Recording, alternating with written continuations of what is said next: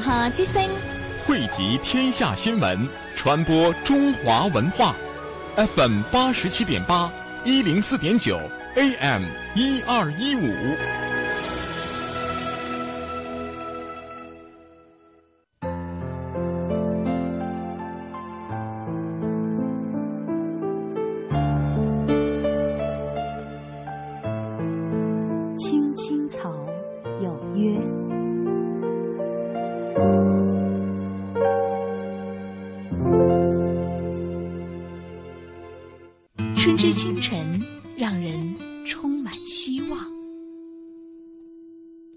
春之午后，让人幸福满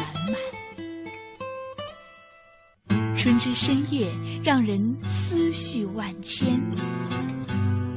亲爱的朋友，这个春天，让我们相约每个有爱的夜晚。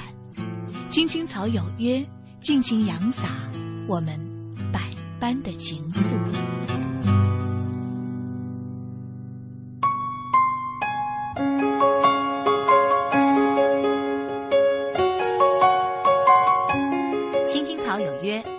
心安一个家。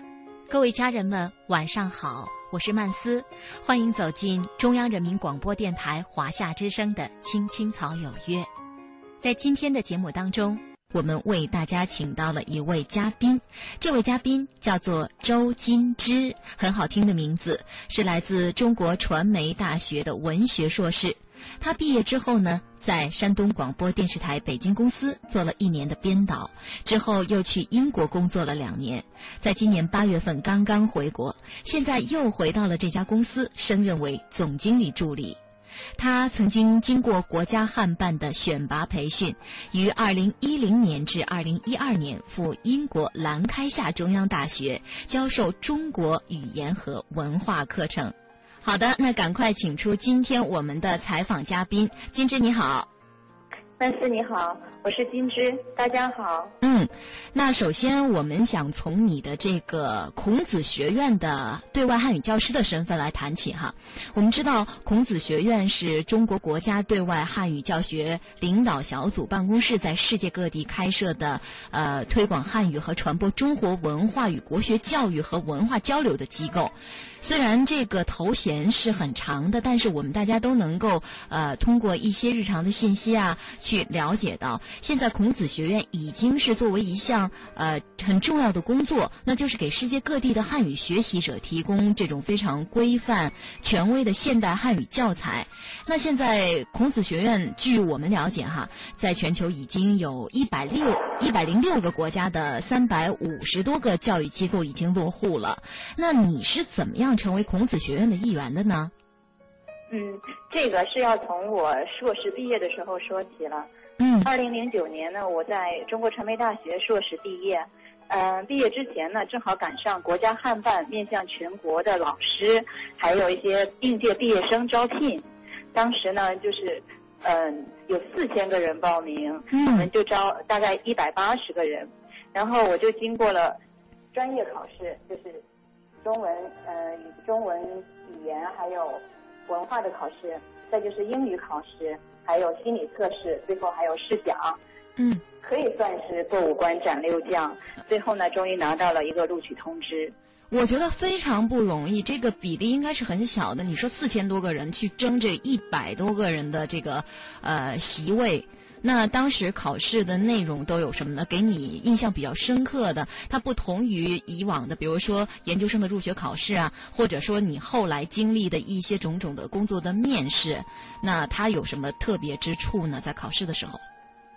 嗯，专业课考试呢，我想大家可能都比呃都比较容易通过。嗯，就是考一些呃文化类的呀，可能大家都了解中国历史、政治、哲学这一类的。然后呃英语考试呢，就是口试，这是最关键的。嗯，就是看，因为在英国讲课，在国外去教课的话呀，就是要看你的英语口语能力。嗯，我觉得这个稍微有一些难度，而且他对发音的要求啊，还还比较高一些。嗯再就是试讲，因为你要面对的是国外的学生。当时呢，我们就是，嗯、面对那些应聘老师去讲这个，嗯呃是是讲这个专业课，那个我比较紧张一些。我觉得这个难度稍微大一些，因为嗯，我硕士毕业之前还没有工作，没有参加过这方面的工作。嗯。再就是心理测试，就是看大家对那个国外生活啊能不能适应。嗯。这也是很难的一关，我觉得。哦，其实我觉得，因为这个考试本身它的初衷就是选拔上来的人，不但要呃对对这个中国的考官们的眼，还能够使他们觉得能够放在呃其他的国外的不同的国家，能够让国外的学生更能接受起来，是吧？没错，嗯，嗯尤其是去英国，其实这个是难上加难。当时一百多个人当中，只有不到十个人可以去去到英国，因为在英国的孔子学院还不是那么多。因英英语在英国是非常非常重要的语言，然后是特别强势的语言。中文想要进去，其实是有一定难度的。所以呢，那边的孔子学院稍微少一些，要要的人呢也比较少。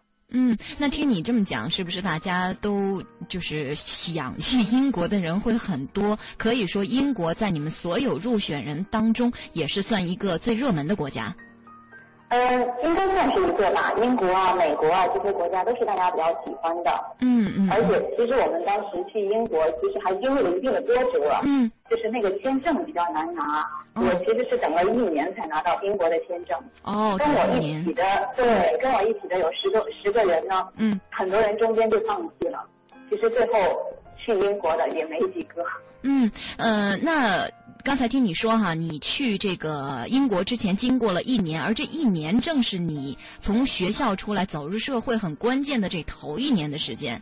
那你说有很多人在这个过程当中放弃，其实我们也能够理解，因为当时呢，我们也是基本上是同时从学校走出来的，在刚刚进入社会的时候，大家最重要的就是找一个比较稳定的工作，而且很多人都考虑到能不能留京的问题。所以我觉得在这一年当中，呃，听起来时间。好像并不长，我们说一年，啊，这这个不到一秒钟，两个字就说过去了。但是，其实，在那种焦灼的心态下等待，这一年的时间应该也不太好过吧？没错，其实这一年说起来长，其实等待的过程真的是挺难熬的。嗯。不过对我来说呢，也好一些，就是我利用这一年的时间呢，做了一年的电视。嗯。因为也很巧，也算是我很幸运。嗯。我研究生毕业的时候考了国家汉办的这个考试。同时呢，也找了其他工作，刚好就做了，嗯，就应聘到了这个电视台的工作。所以这一年呢，我做了一年编导，嗯，而且是娱乐节目编导，这个是我比较向往的。嗯嗯嗯，那看来，正如你说的哈，确实挺幸运的，没有在这个一年时间当中苦苦的煎熬，只为等待这个去英国的签证，而且做上了大家比较羡慕的这个电视工作哈。那这个我们先暂且放到一边，我们先不去谈这个，我们是后边再说。那金枝你。做了这些工作哈，我觉得你应该有一个，就是自己的精神上有一个侧重点，是吧？那你是不是很喜欢这个国外汉语、国际汉语教师的这个身份呢？呃，真的挺喜欢的，而且我挺为这个身份骄傲的。嗯。怎么说呢？嗯，能在一个。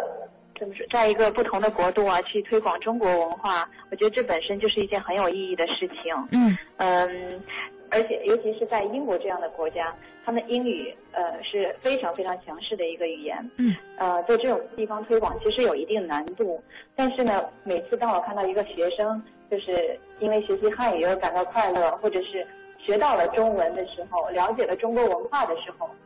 我就非常开心，我觉得我的力量非常非常小，但是能够改变一个学生对中国的看法，一个英国人对中国的看法，那我觉得我就很很知足。嗯。那你觉得，呃，其实刚才你说的这些，我们能感觉到你作为这个身份的一个骄傲和自豪感。你觉得，呃，往大了说，我是在为中国的文化传播做着我具体的贡献，是吧？那你觉得这个工作，呃，或者说这份经历，给你自己带来了一些什么呢？啊，首先是提升了我的英语，这是毫无疑问的。嗯，因为我跟学生讲课的时候啊，不管是大学生还是中小学生，都是用英语来讲，因为他们毕竟是零起点。这个我觉得我英语是真的是收获很大。再就是呢，我在那边开阔了我的见识吧。嗯，认识了很多英国朋友，从他们身上学到很多东西。再就是了解了英国文化。这个对于我个人的发展来说，我说是我觉得是很有帮助的。嗯这是我在国内啊是怎么都学不到的。嗯嗯嗯，因为确实，呃，不管你在国内有多么留心，说你想去了解当地的文化，但毕竟是由于地域上的缘故，而且呢，有的时候信息并不是特别的畅通，特别的及时。所以说，当你想了解一个地方的文化，你还是亲身的，呃，到这个地方去感受当地的风土人情，你才能够更深入或者说更准确的去了解这一些东西。那其实作为我也是特别羡慕你的这一份经历哈。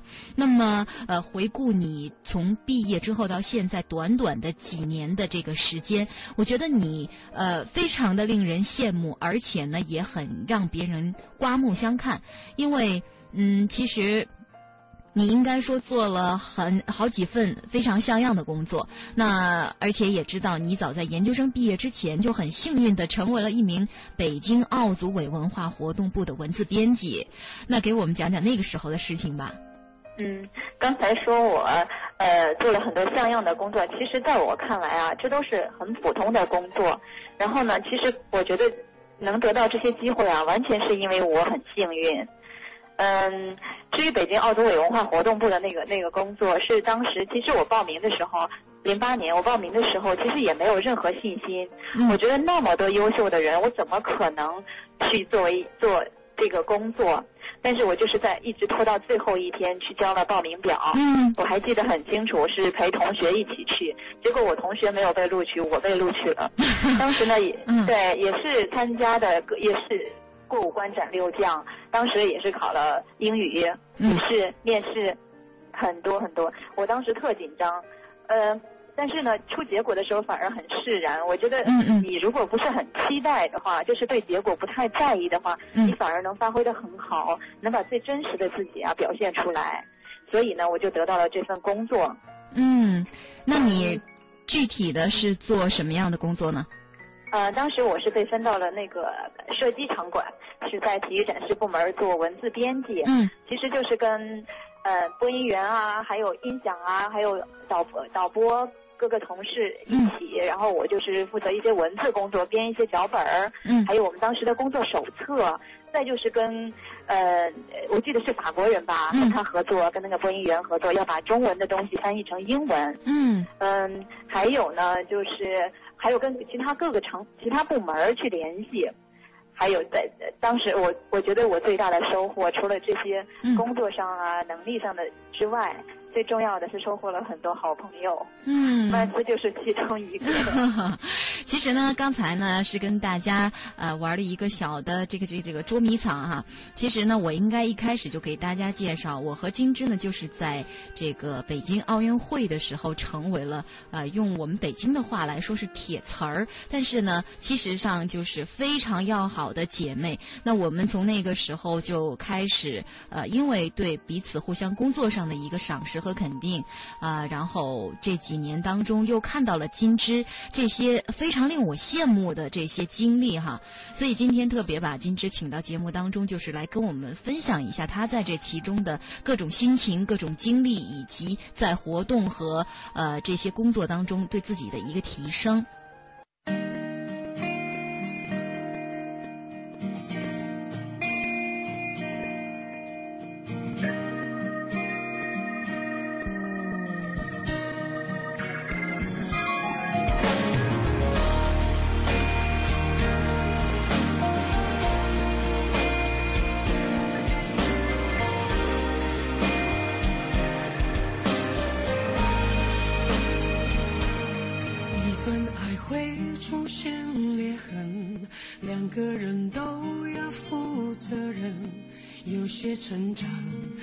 自承认，我终于挣脱怨与恨。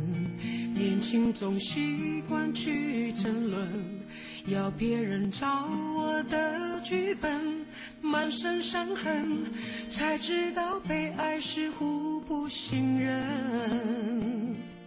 不在乎的眼神，内心悄悄破损。在我夜的时分，被一个梦给拆穿，没忘记那个人。我试着让生活变得简单，对幸福或寂寞顺其自然，偶尔傻傻孤单，偶尔傻傻浪漫。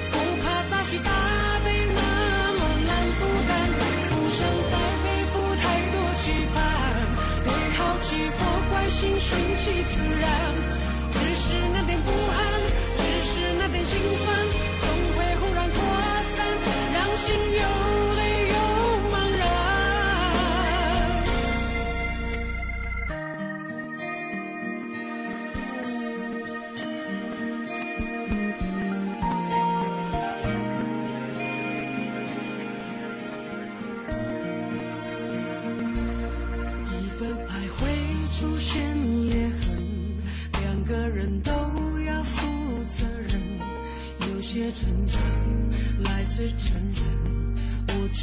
挣脱怨与恨。年轻总习惯去争论，要别人找我的剧本，满身伤痕，才知道被爱是互不信任。每一次记忆的翻腾，既美好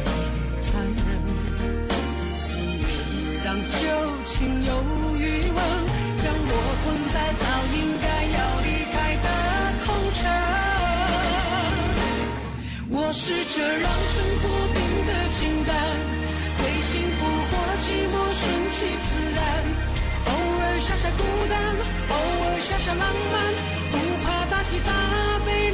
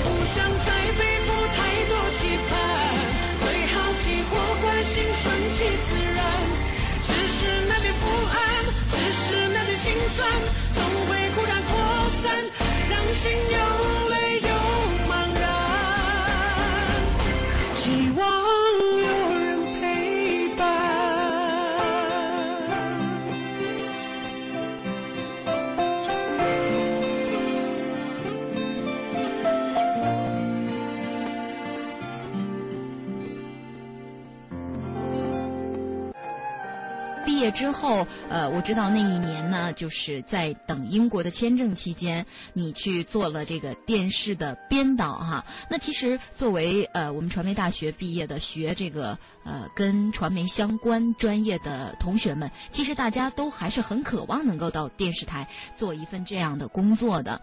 那你当时是做了哪些具体的工作呢？我那会儿我们是在做一档呃卫视的娱乐节目，当时是选秀。其实我们那那会儿做的特别早，是草根选秀节目。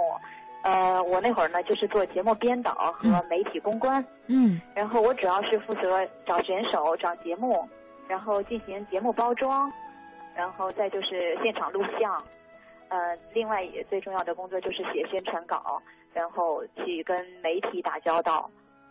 嗯当时呢，我们还就是我们的导演啊，我们也跟台湾人合作，呃，从他们身上我也学到了很多东西，就是他们教我什么要尊重前辈啊，要工作很敬业啊，而且他们的点子特别多。嗯这一年内我真的学到很多东西。嗯，其实我从金枝的谈话当中哈，每一次，呃，不管是今天的谈话，我想，呃，大家能够从今天的谈话当中谈，就是听出来。但是我是和金枝的每一次接触当中，我都能够从你的身上，不管这件事情是一个正面的，还是一个呃让人有一些沮丧的事情，其实你都能够从一个事情的呃表面上去寻找一些能够给你一些积极向上力量的东西。我觉得这是你呃本人一个非常可贵的地方。呃，就像嗯你其实一直是很谦逊、很低调的一个人。那我刚才说这几年你做了几份很像样的工作，在我们的眼里，但你只是说，呃，那是自己的一份幸运。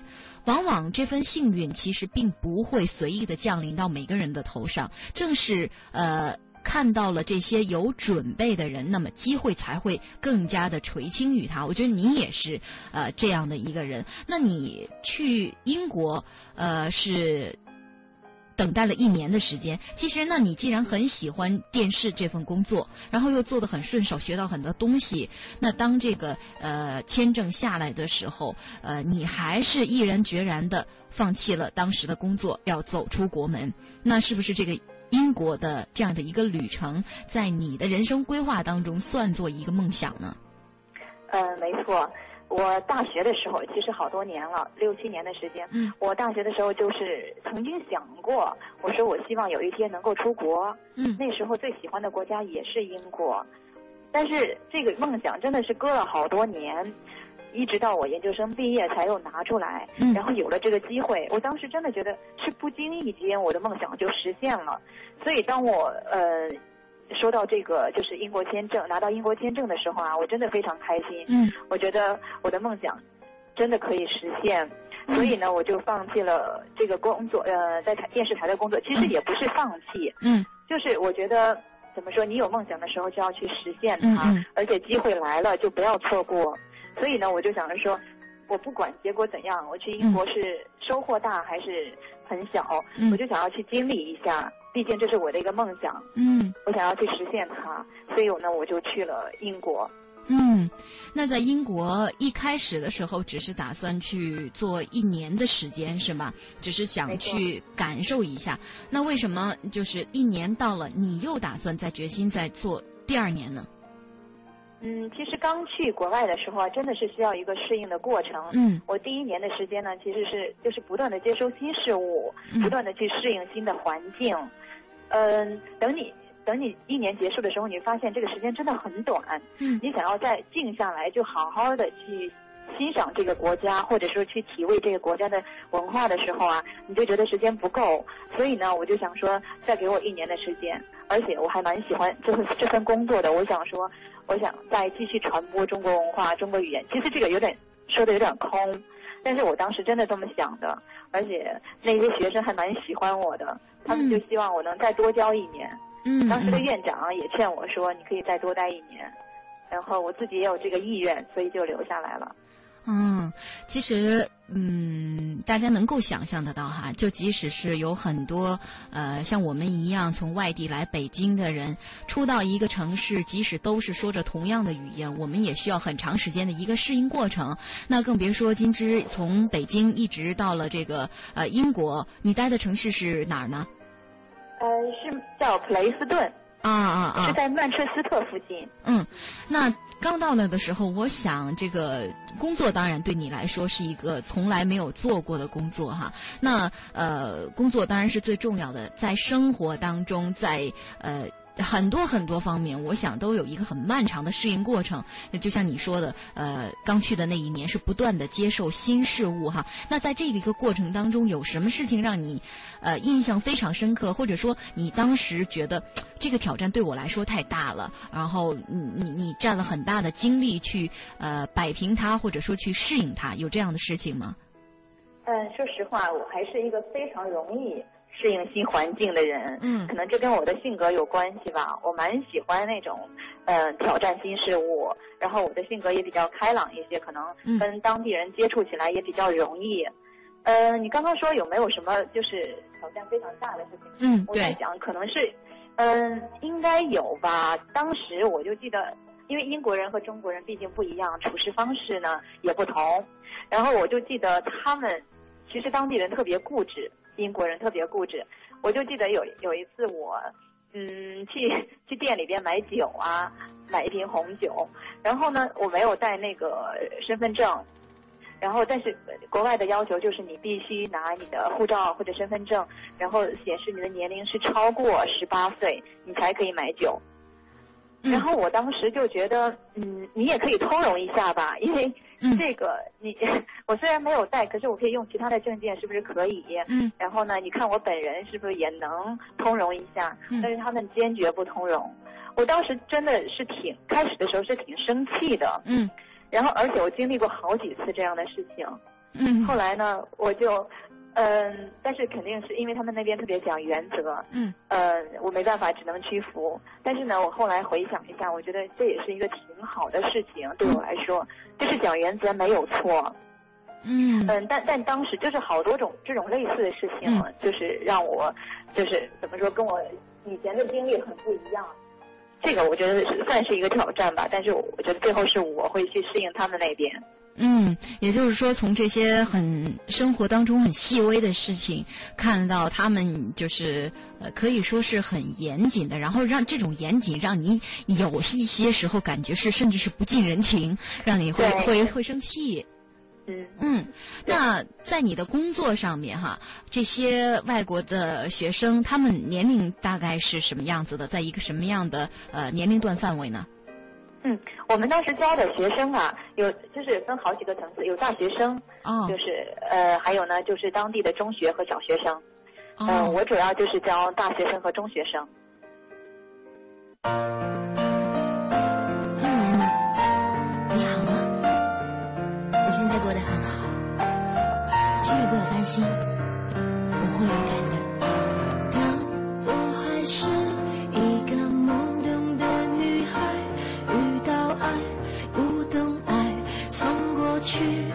现在，直到他也离开，留我在云海徘徊，明白没人能取代他曾给我的信赖。See me fly, I'm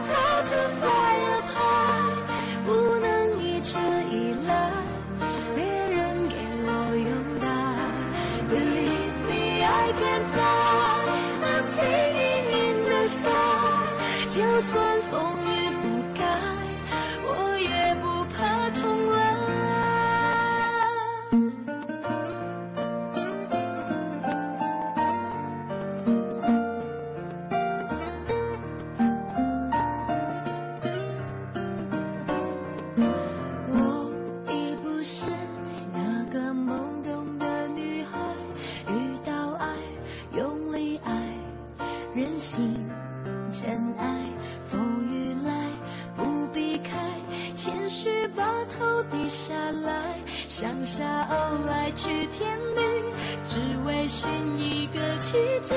See me fly, I'm proud to fly up high，生命已经打开。我要那种精彩。Believe me, I can fly. I'm singing in the sky. 你曾经对我说，做勇敢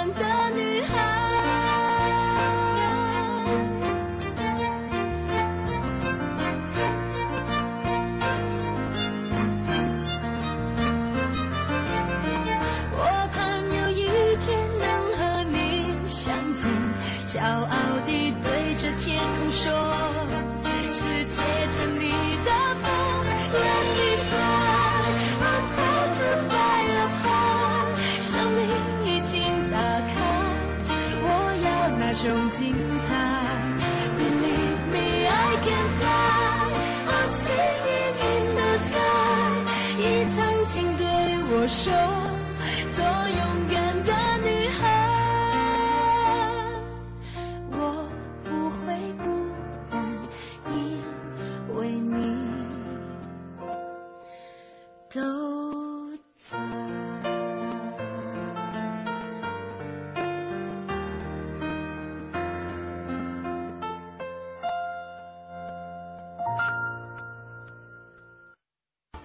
一四同城金融云服务领航者央财云城强势登陆，登录三 w 刀 C N F N 刀 tv 或下载安卓手机客户端，即可注册财富共享。这里有权威专业的投资机构，这里有热门抢手的理财产品，这里应有尽有。入驻央财云城，共创财富未来。央财云城，指尖上的金矿。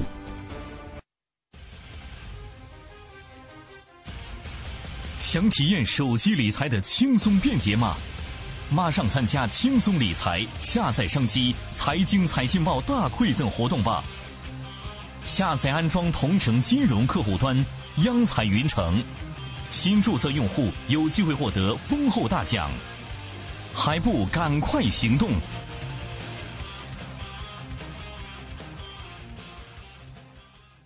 万款珠宝强势登陆央财云城，一次供你万种选择。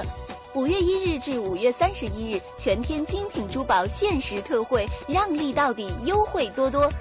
现已开通网上预约，自行挑货，更多珠宝低至五折起。门店提货完成交易后再返现。详情请咨询四零零幺二八二幺八或登录央财云城官网。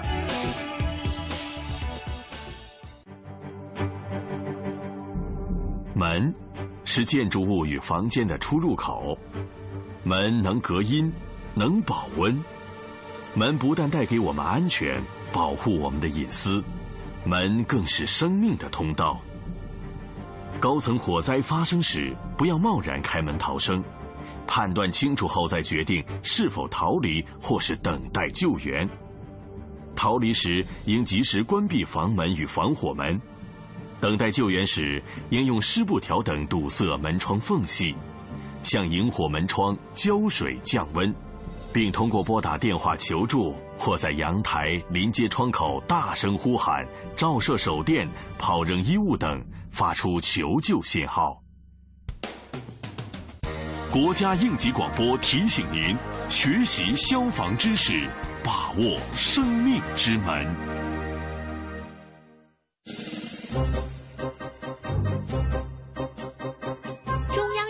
广播电台香港之声携手香港青年交流促进联会，共同推出“梦想舞台二零一四”，为你的梦想加油助力。即日起至五月十六号，用文字、声音、图片、视频等各种形式分享你的梦想故事，就有机会赢得共十五万港币的圆梦启动金。让我们为你的梦想筑起平台。为你找到逐梦的同行者，为我们的梦想注入生命力。详情请登录央广网。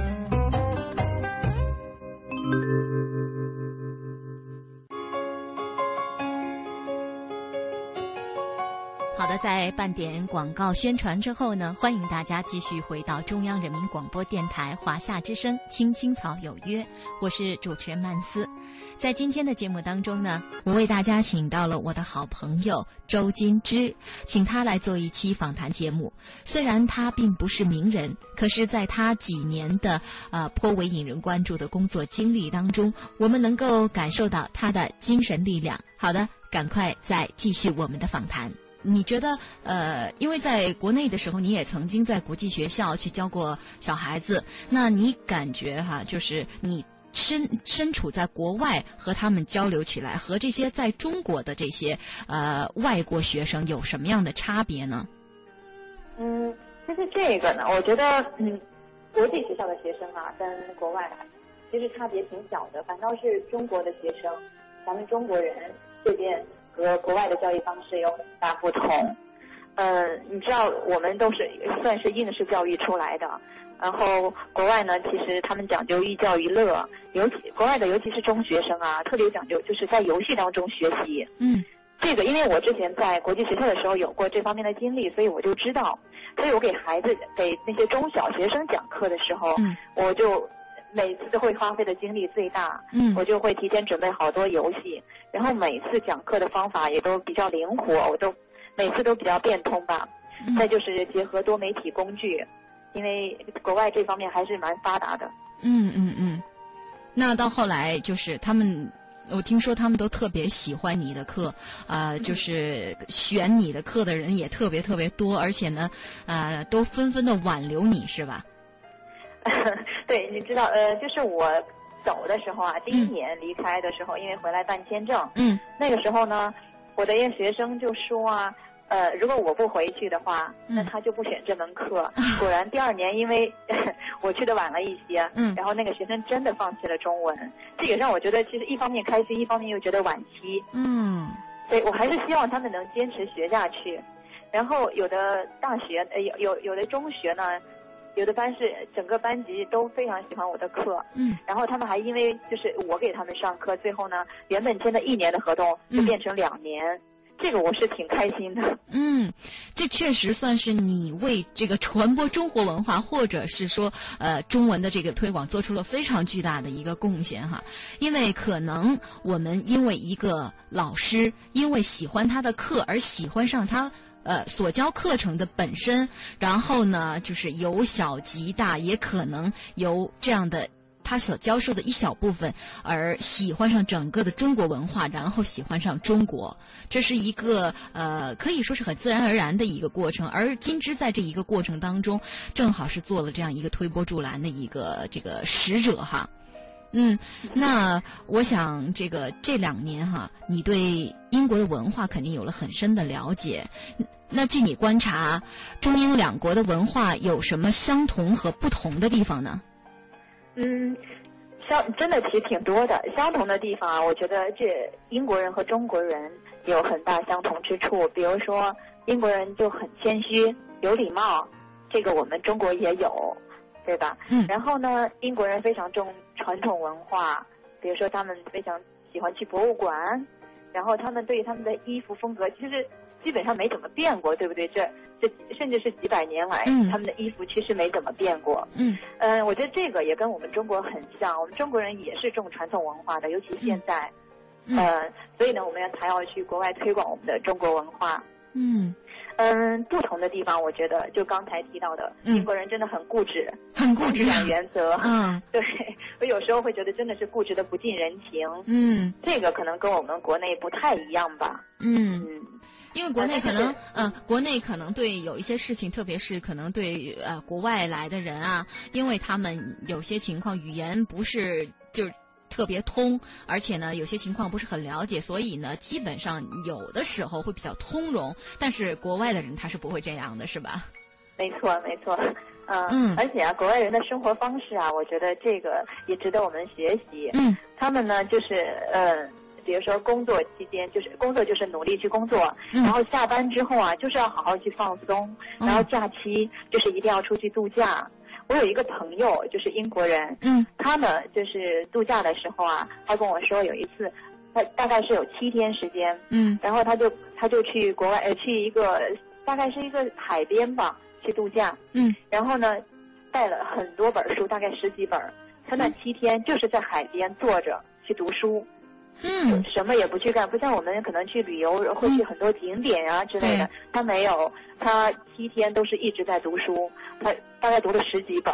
哦。他跟我说，对，他说，呃，因为他觉得工作这么久了，然后一直没有时间看书。嗯。所以呢，他就要用利用假期来去读书。对，对他来说是一个很好的放松方式。嗯，啊，我真的很佩服这样的人哈。在这里呢，我也就不想揭我自己的短儿了。但是我，我真的是很佩服能够沉下心来来看书的人哈。因为其实我自己也能感觉到，因为在工作过程当中，始终是在不断的往外掏空你自己。因为你以前所积累的知识、所学的这些知识，都是在不停的往外去用。但是呢，因为工作很忙碌，脚步我们也很匆忙，确实是没有这样的一个合适的时间给自己进行充电。那么选择在这样的时候哈，去。静下心来，只是读书，而不是流连于各种的景点。这确实是又令人佩服，又是让我们很拍手叫好的一种方式。那除了这些，金枝还更呃感受到比较深切的，或者说你比较喜欢那边的文化的什么方面呢？嗯，刚才就是说到生活方式嘛，他们那边其实相对国内来说。我们会觉得比较单调，但是另一方面呢，就是让人能够静下来心来，然后跟家庭相处的时间更多。我们以前啊都以为国外人就是不重视家庭文化，嗯，但是这跟我在国外感到感受到的不太一样，嗯，呃，反而是相反的现象，就是每到周末我会看到他们一家人，嗯，父母。然后孩子，甚至是爷爷奶奶都跟着去一块儿去，比如说去外面吃个饭，嗯，全家聚个餐，就这种简单的方式，让我觉得嗯非常好，这种氛围很好，我很喜欢他们这个这个方面的文化。嗯，就是说他们很重视家庭，是这个这个团聚，是吧？没错没错，其实现在我们国内呢，就是因为大家都太忙太累。然后反倒是周末没有时间跟父母、跟家人去团聚，嗯只有节假日的时候我们才能够这样。对但是国外其实英国人他们不是，他们还真的是很重视家庭文化。嗯，那还有就是，呃，我想说到下面的这一个话题，你应该有更多的呃想法，或者说更多的经历会跟我们一起分享。因为我知道在这两年的时间里，哈，你经常借助他们那边的假期，背起行囊，然后呢出去一个人的旅游。那你在这两年的时间当中走过哪些个国家呢？嗯。呃，其实呢，国家不算多，嗯我就去了法国和意大利。嗯但是在英国当地啊，所有的城市，嗯我大概走了一大部分。嗯尤其是伦呃，我在英国的时候，我去的就是伦敦的地方，伦敦嗯我去了好多好多次。嗯然后我主要去的是，其实我比较喜欢博物馆、嗯艺术馆。伦敦有两千多家艺术馆，哦，这当然大没错，大的小的都有，甚至都有火车博物馆。嗯这个我们简直没法想象。嗯然后我当时就比较喜欢去那种艺术馆啊，还有呃博物馆。嗯当时也去了十多个，每一次每去一次呢都会待上一天。嗯我觉得这个我呃虽然我有一些东西不太懂，但是我就觉得在里边的感觉很好，也是能让人心沉下来，然后去接触到很多东西。然后除了英国当地之外呢，再就是我去法国巴黎，嗯然后去意大利。嗯其实去法国的时候是跟朋友一块儿，但是去意大利是我一个人飞过去的。嗯，你好这个勇敢，一的一个人跑去一个陌生的国家。没错，我其实现在想起来有一些后怕。嗯，什么样的经历呢？嗯呃，我当时啊，就是因为嗯也是拿到签证比较晚，比较晚一些，很仓促，所以呢，我连就是连做攻略、旅游攻略都没做，嗯然后直接就订了机票就飞过去了。嗯刚我是从伦敦飞到米兰，呃下了米兰的飞机之后，我嗯。一个人站在那儿，我不知道该去哪儿。嗯。当时呢，又赶上英国铁路大呃法呃不是意大利铁路大罢工，嗯，然后呢，就是不能坐火车，所以哦我就真的是很迷茫，我不知道要要往哪儿走，要去哪儿。嗯，火车火车在他们当地是一个非常主要的一个交通工具，是吗？没错，而且嗯从机场啊到市中心你可以坐火车的。嗯然后嗯当时就是因为工人罢工啊，所以我就不能坐火车去哦到市里，嗯然后就只能坐大巴，嗯然后也不知道去哪儿坐，嗯然后 后来我就跟着人群走，嗯下了大巴之后啊，就就真的是迷茫了。好在我又很幸运，然后遇到了两个看似是中国人，所以就去跟他们打招呼。嗯然后呢，我就说我要去呃米兰最大的那个购物广场，嗯然后他们就带我过去了。嗯嗯，然后我一个人在米兰待了一天，然后接着呢就飞到了呃罗马。嗯，我当时到罗马的时候，我是提前订了宾馆，嗯，然后到了罗马已经是晚上十二点钟。你胆子好大呀！对，一个陌生的地方，然后嗯真的是、人生地不熟，晚上十二点钟，那时候是到机场，然后我还要去我住的宾馆。嗯当时我的宾馆呢又定在了一个山上，啊，那你当时知道那个宾馆是在山上吗？当时我真的不知道，啊我就以为是是呃，当时知道是在郊区，但是不知道是在山上。嗯然后呃，出租车司机送我去宾馆的时候，我真的是吓怕了，那么晚，然后路上也没有人，当时真不知道怎么办。嗯呃，然后呢，我当时真有点不想要去了，就想说在机场的那个宾馆住吧。嗯但是我另一方面又想，既然我花了这个钱，嗯我就要勇敢一次，所以呢，好像心里有一种探索未知的那种想法，所以我就去了。嗯然后就这样坚持了三天。我当时每一天晚上在宾馆的时候，嗯，因为它是在山上，像类似于那种野营的那种宾馆。我通过你的描述，我都在极力的搜寻哈，曾经在电影里或者是电视片里边看过的一些画面。可是我现在有点想象不出来你你所说的这个在山上的宾馆是什么样子。啊、是那种呃小平房，你知道吗？嗯是那种一个一个的小平房，一个一个的单间，嗯然后还有一定的每一家之间还有一定的距离。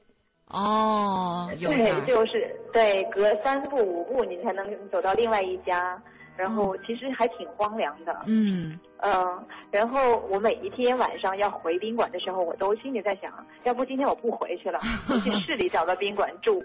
嗯但是每一天我又劝自己说，既然已经选择了那儿，就去吧。然后我就这就这么待了三天，但是我在罗马的时候真的收获很大。啊、在罗马，然后他们的琉璃制品、玻璃制品特别有名。然后我当时就是因为太流连往返于这些东西啊，嗯然后就差点误了飞机。没错，嗯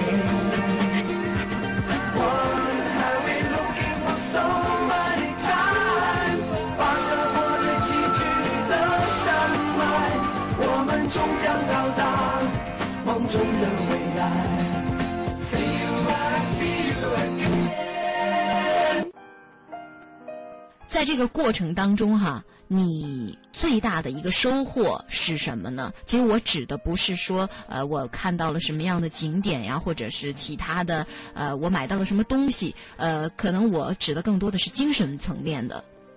嗯嗯，我觉得啊，就是我的胆量真的是又增加了，嗯，而且啊是这样子，嗯，我在那儿的时候，因为意大利人讲英语还是不多，嗯，然后我就我我也不会其他语言，我就只会英语和中文，所以呢，有时候都是比划。我觉得我的那种生存能力啊，嗯又一次验证了。我就觉得，哎，我在这种国家，嗯我一个人也生存的很好，嗯就是那种你知道，内心就会更加变得更自信吧。更自信。呃，对，真的是嗯更自信了。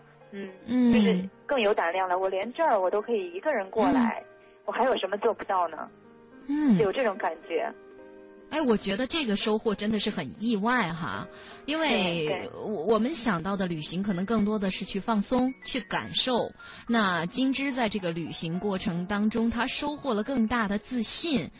我觉得这可能是这个原来我们没有意想到的，这会给我们未来的人生道路上都会是非常有益的一件事情。那其实说了这么多哈，呃，用金枝自己的话说，呃，很幸运。那如果说真是很幸运的话，那更折射出另外一点，就是你的梦想总能照进现实。那我相信你内心一定有很强大的一个精神支撑。那跟我们说说你内心呃这种精神支撑是什么？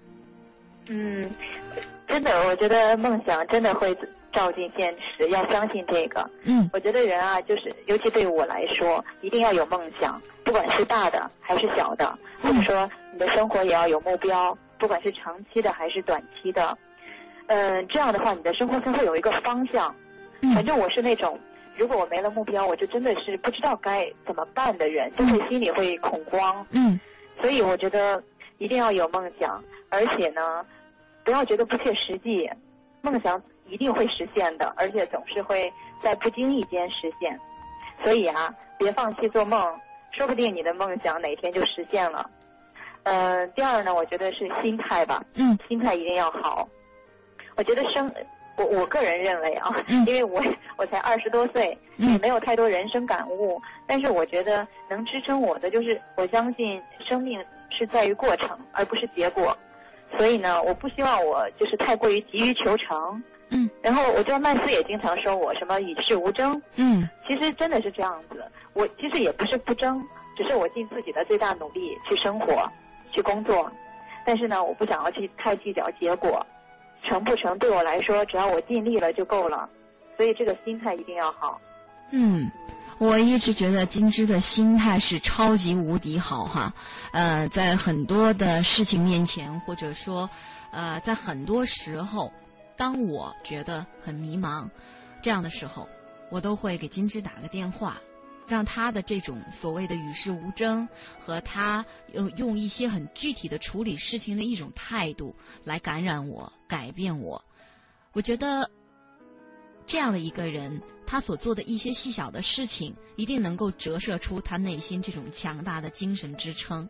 那我想，今天的听众朋友们听到金枝和我的这一段对话，也能够感受到，有着这样一个经历的女孩，即使她呃很娇小的一个身材，但是她是一个小巨人，散发着巨大的能量。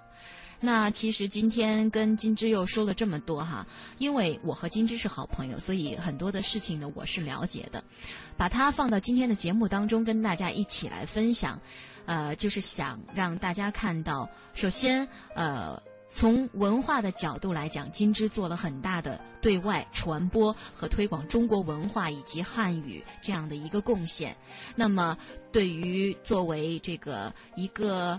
同龄人，他有着这么多的经历，能给我们的生活或者是我们工作，呃，以及很多包括思维的一些方式，也有着一些参考的价值。我想，这也就是我今天想请金枝来做节目嘉宾所要传达的一些东西。好的，那在这里呢，我们也是非常感谢金枝接受我今天的采访，也祝愿金枝在未来的生活和工作当中能够收获到更多呃更丰富的东西，也是希望你能够继续保持你良好的心态，还有呃能有更多更多的精神力量传达给我们。好的，再次感谢金枝。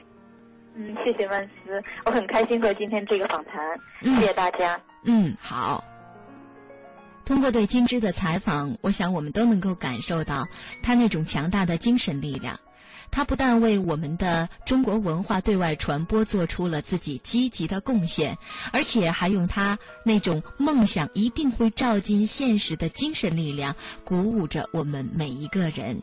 希望我们大家都能够向金枝学习，也和金枝一样，怀揣着梦想，并且等着梦想照进现实的那一天。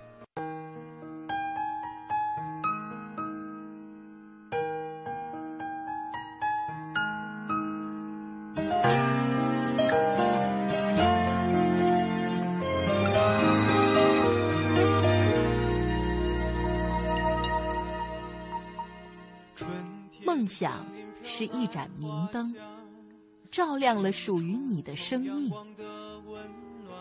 梦想是一个路牌，在迷路时为你指明方向。梦想是一方罗盘，给你导引人生的航向。梦想是一支火把，它能燃烧每个人的潜能，牵引着你飞向向往的天空。这一刻，我们乘着梦想一起飞翔。青青草有约，让我们带着梦想起航。飞向更远地方一路上有你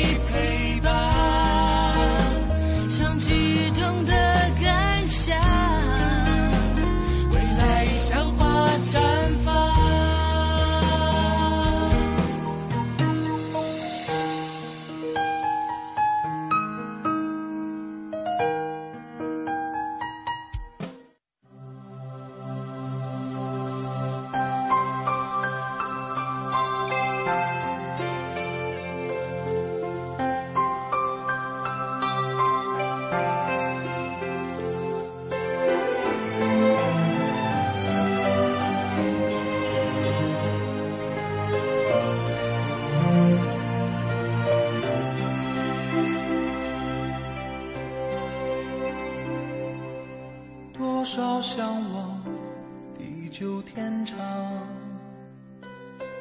怀揣昨日的雨雪风霜，一片赤诚穿越苍茫，接过岁月的春秋，守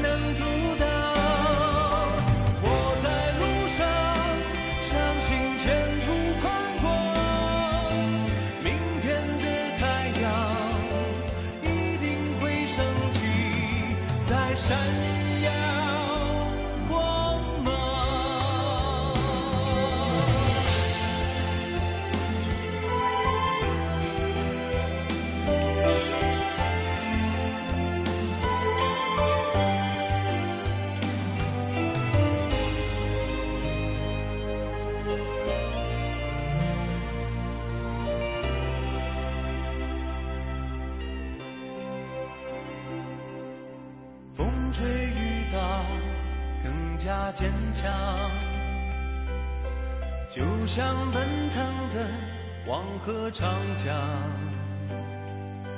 一路跋涉，没有悲伤，接近希望的美丽。